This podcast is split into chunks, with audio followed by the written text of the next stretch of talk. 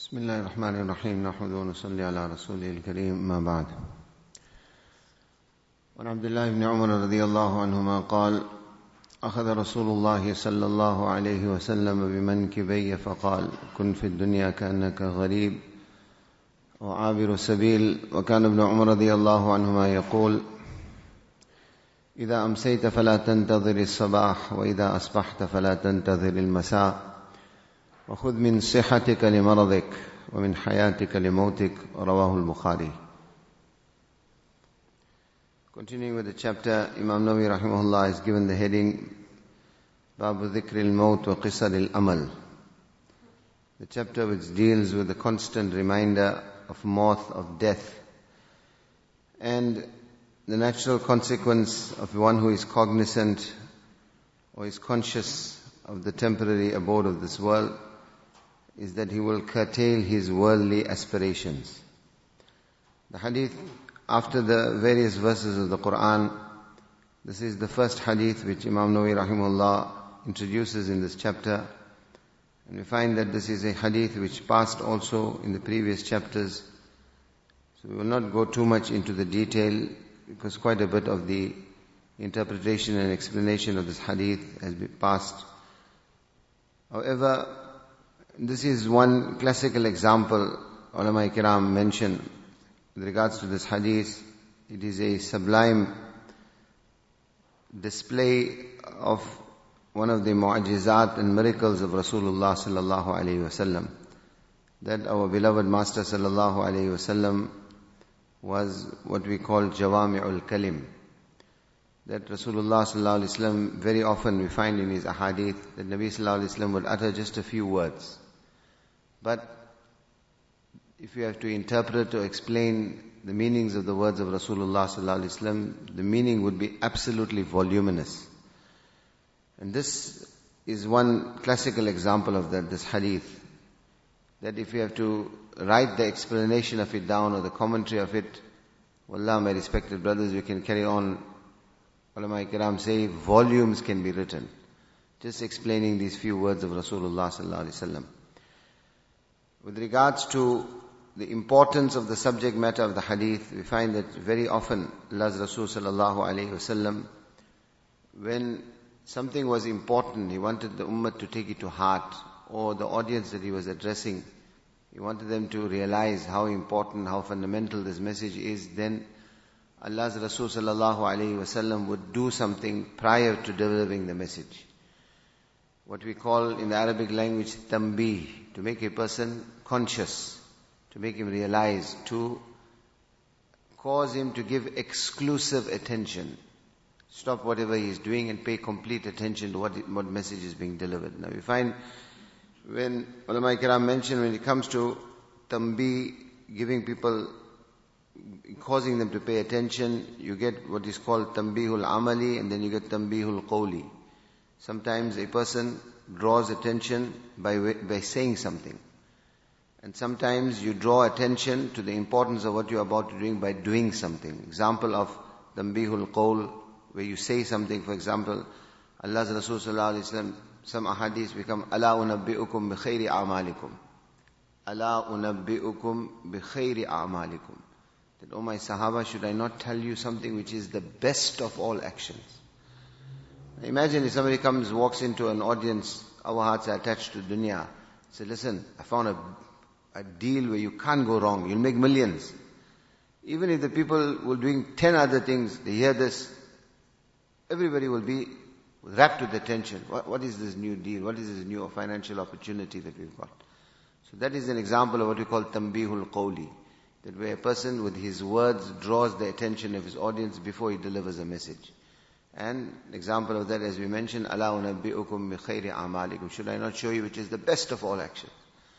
Likewise, ulama ikram say that you have what you call tambihul fi'li, that where a person does, does something by which he draws the attention of his audience. And this is one, an example of that is this hadith where Abdullah bin Umar radiallahu anhu says, أخذ رسول الله صلى الله عليه وسلم بمنكبيّ that Allah's Rasul came and caught hold of both my shoulders.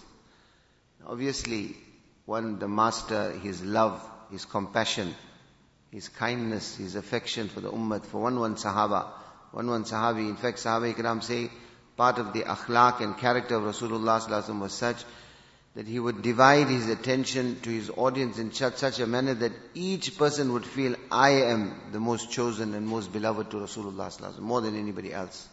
This was part of his ajib, hikmat and wisdom which Allah Ta'ala had blessed Rasulullah with. So he had extreme love and affection for each of the Sahaba. Abdullah bin Umar anhu was young. He was a young man. At the time of the demise of Rasulullah he wasn't old at all. He was in his youth, in his teens. So he, obviously this is a young Sahabi. And Allah's Rasul approaches him, catches hold of him by both his shoulders. And we find that whenever Abdullah bin Umar radiallahu anhuma would narrate these words of Rasulullah he would narrate it with this. And as we mentioned previously, Sahaba Kiram very often, we find this in the ahadith of Rasulullah when they, when they narrated something that they heard from Nabi Sallallahu they would also narrate the circumstances in which it occurred. Once I was walking, the ground was very dry, or it was a rocky ground, or it was rocky terrain, or something happened, and then deliver the message which Rasulullah had given.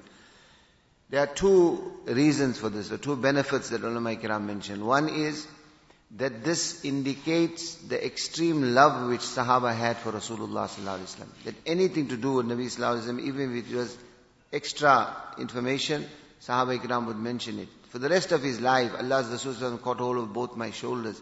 He would mention this. The actual subject matter is the words of the hadith, not the fact that Nabi sallallahu caught hold of his shoulders. This is the introduction of it. Yet, whenever Abdullah bin Umar radiallahu anhu mentioned this, he mentioned this. Second reason which ulama kiram give is to give confidence to the audience that I remember explicitly what I heard from Rasulullah If somebody comes and just tells you something, that's one thing. Somebody tells you the circumstances in which it occurs, what the background was, then the audience, the person that is listening to this is convinced that this person is reliably reporting whatever he had heard because he has, he has complete recall, in fact to explicit details of what he heard. So in any case, coming back to the hadith, Abdullah bin Umar radiallahu ta'ala says, Allah's Rasul sallallahu alayhi wasallam caught hold of me by both my shoulders and he said to me, Kun fid dunya ka'annaka gharib wa abiru sabil. That, Abdullah, live in this world, live in this world as if you are a stranger or as if you are a traveler. Ulama Ikram mentioned that what this, what is the background behind this, that every one of us actually in this world are not residents of this world. We are just on a journey. This is a passing phase. We are strangers in this world. We should not become too attached to this dunya. The first thing ulama ikram say is that our, what is Rasulullah telling us? That our abode is not this dunya. We are not, we are not from this world. So where are we from? We are from Jannat. Allah subhanahu wa ta'ala created our parents Adam and Hawa alayhi salam. The first abode of insan was Jannat. Then it was the system and design of Allah subhanahu wa ta'ala that they were taken out of Jannat and put onto this, uh, put into this world. So it is natural that wherever you are, your heart is constantly attached to what is your, what we call in Arabic your watan, where you came from, your actual home. That is why it's found in the hadith of Rasulullah Hubbul watani min al-iman. That to love your actual abode is part of iman. In other words, Jannat. So we are from Jannat. We just came to this world for a short while. So this is what this hadith is telling us. That in this world you are a stranger. In this world you are a traveler. Do not become too attached. Don't devote yourself towards this dunya. Because what is the first sign of a traveler? For example, Alhamdulillah, our Jamaat is leaving, going in the path of Allah subhanahu wa ta'ala today. One or two of the satis already from last night. For how much weight are we allowed? How much weight can we carry? And the overriding message when a person undertakes a journey is that keep your, the burden of what you are carrying to an absolute minimal. Don't carry anything that is surplus, anything that is unnecessary. Like we find the poet mentions, ألقى الصحيفة كي يخفف رحله وَالزَّادْ حَتَّى نَعْلَهُ أَلْقَاهَا That this person, whatever was surplus, all his books he left it out, so that his provisions for the journey could be at absolute minimal. Sometimes a person out of necessity will even get rid of his shoes so that the load is lightened, the burden is as light as possible.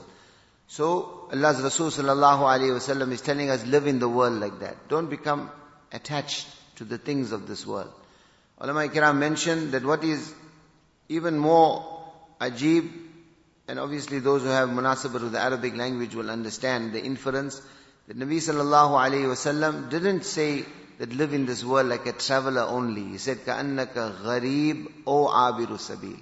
Why? Because a traveler is just going to pass through, he's not going to stop at all. The word gharib, the indication of it, a stranger, means he has to stay for a short while. You, there is a stop, you're not just going to pass it, you have to stay for a short while. But because you are passing, because in reality you are a, a traveler, you will not take on any unnecessary involvement. Your goal is your watan, your goal is the next abode. So everything should be devoted towards the akhirat and not towards this dunya. So Abdullah bin Umar radiallahu ta'ala anhuma further goes on to explain these words of Rasulullah sallallahu alayhi wasallam. وكان ابن عمر رضي الله تعالى عنهما يقول that Abdullah bin Umar رضي الله تعالى عنهما often used to explain these words and he would say that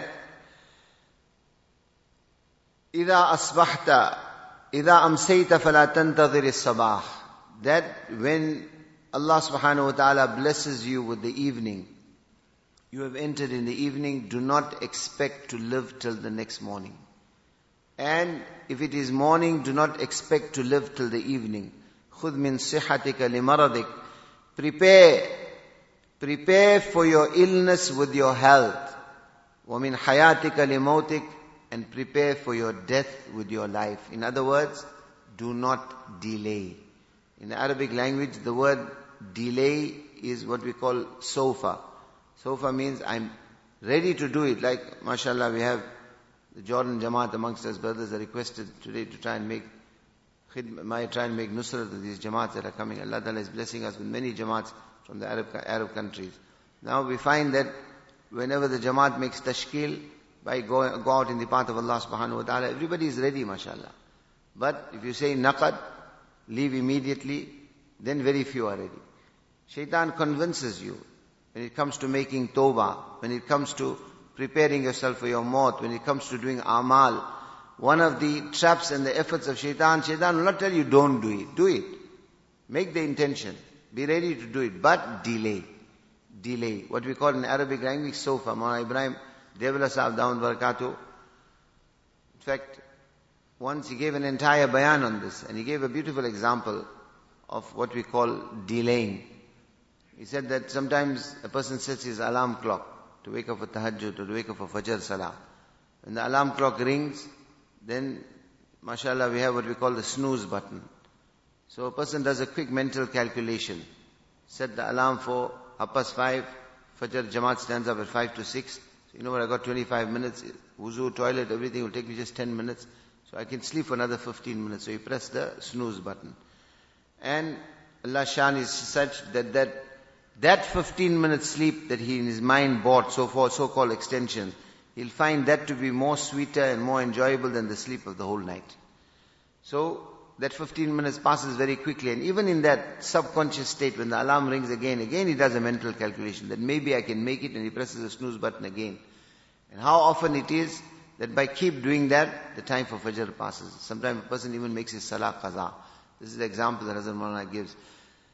So what is the message? Don't fall into that trap. Delay, delay, delay. Azam Ibrahim Sahib thereafter in his bayan he mentioned that ulama kiram have said, Aktharu ahlin nar ahlut taswif." Aktharu ahlin nar ahlut taswif. Allah protect us. Ulama of kiram have mentioned that majority of the residents of Jahannam will be people who delayed. This time Allah has given us is an amanat. This life is an amanat. It is extremely valuable. We are constantly required to be conscious of our maut and death so that we do not delay in doing good deeds. We do not delay in preparing for our qabr. We do not delay in preparing for our akhirat. Today you are healthy, tomorrow you may be sick.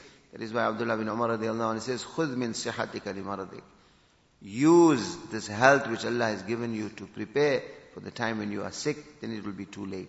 Likewise, min حَيَاتِكَ Use your life to prepare for your qabr and akhirat. Allah give us tawfiq subhanahu